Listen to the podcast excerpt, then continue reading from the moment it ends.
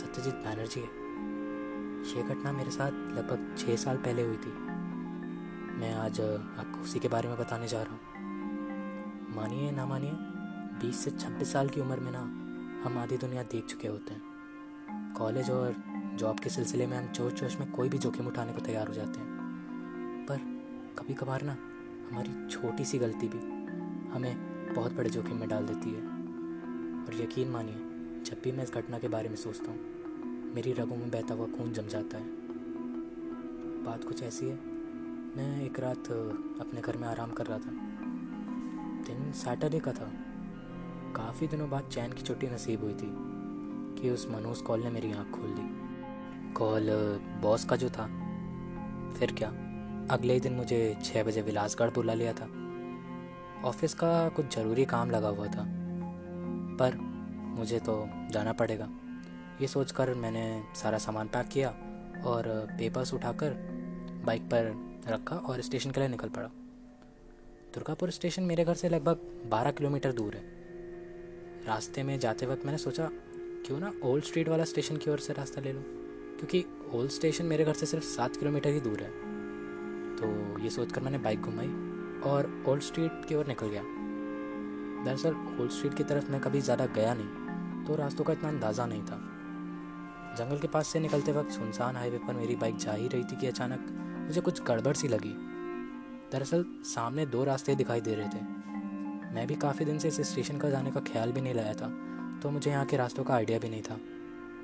मैं कौन से रास्ते से जाऊँ, इसी उलझन में तो उधर देख ही रहा था कि कुछ दूर पर कुछ बुज़ुर्ग लोग बैठ के ताश खेल रहे थे। मैंने सोचा कि लोकलाइट लगते हैं, क्यों ना इन्हीं से रास्ता पूछ लिया जाए। ये सोचकर मैं उनके पास गया ही था कि बुज़ुर्ग से मुझे वे देख कर पूछे, बेटा, इतनी रात में कहाँ जा रहे हो? मैं उनसे पूछा, और दादा, ये बताइए, ओल्ड स्टेशन की ओर का रास्ता किधर से जाता है?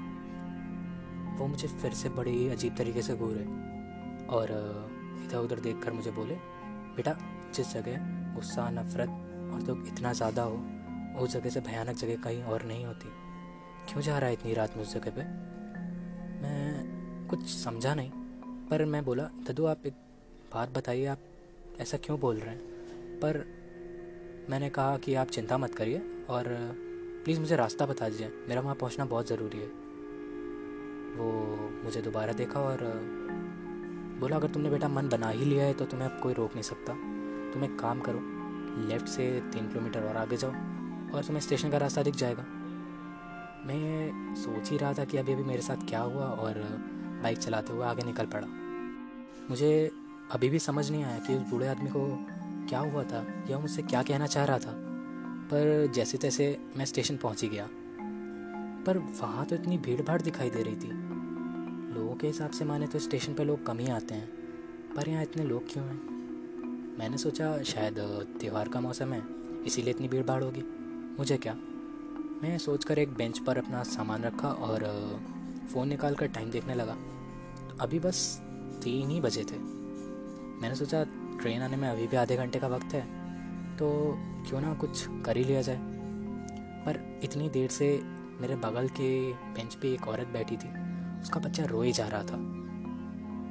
मेरे को बच्चे कुछ खास पसंद है नहीं, और जब वो रोते हैं तो थोड़ी दया आ ही जाती है।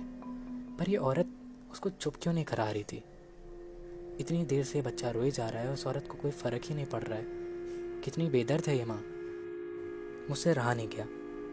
मैंने काफ़ी देर बाद सोचकर उनसे बोला बहन जी, आपका बच्चा काफ़ी परेशान लग रहा है। उसको चुप करा लीजिए। पर औरत ने मुझे देखा ही नहीं, और ना ही मेरी सुनी। वो अपनी जगह से हिली तक नहीं थी। अजीब तो था, पर उससे ज़्यादा अजीब बात ये थी कि बच्चा अचानक से खुद चुप हो गया। मैंने सोचा, छोड़ो, मेरा काम तो हो गया। तभी पास में एक पेपर वाला भी निकल रहा था। मैंने सोचा लो एक पेपर ही खरीद लिया जाए। मैंने उससे एक पेपर मांगा। तो पेपर वाला भी मुझे कुछ अजीब तरीके से ही घूर रहा था। मैं ये सोचा था, आज मेरे साथ हो क्या रहा है? मैंने ज़्यादा ध्यान नहीं दिया और पेपर ले लिया। पर इतना सब होने के बाद भी अचानक से मेरा ध्यान टूटा ट्रेन के हॉर्न से, क्योंकि ट्रेन आ गई थी। मैं दौड़ कर ट्रेन पे चढ़ा। और तभी मैंने सोचा, मैंने पेपर वाले को तो पैसे तो दिए ही नहीं हैं। मैं तुरंत दौड़कर दरवाजे से झांकने के लिए बाहर निकला तो अचानक से मेरी जान ही निकल गई। मैं स्टेशन के बाहर कुछ देख ही नहीं पा रहा था। चारों ओर सिर्फ़ खंडहर था। टूटी फूटी लाइटें और दूर दूर तक कोई इंसानों का नामो निशान नहीं। मेरे को समझ ही नहीं आया कि सब क्या हो रहा है। मैं इतनी देर से यहाँ पे बेंच पे बैठा था। वो सब क्या था? मैं सब पका कर अपनी सीट पर बैठ गया कि तभी मेरी सामने वाला आदमी मुझसे अचानक से बोला, भाई साहब, इस स्टेशन पे आना जाना ठीक नहीं है। काफ़ी सालों से बंद पड़ा है। आप यहाँ पे इतनी रात में क्या कर रहे थे? आपको दुर्गापुर स्टेशन से चढ़ना चाहिए था। अब तो मेरे शरीर में मानो काटो तो खून नहीं। मैं उससे पूछा, भाई, भैया, क्या हो गया? मैं तो अभी कुछ देर पहले यहाँ पे बैठा था और यहाँ पे बहुत सारे लोग थे। वो अचानक से हंस पड़ा। वो बोला, भाई साहब, क्यों मज़ाक करते हो? ये स्टेशन आज से छः साल पहले से बंद पड़ा है। मैंने पूछा छः साल? पर वहाँ पे बेंच पे तो मेरे साथ औरत बैठी थी और मैंने पेपर एक मिनट, मेरा पेपर कहाँ है?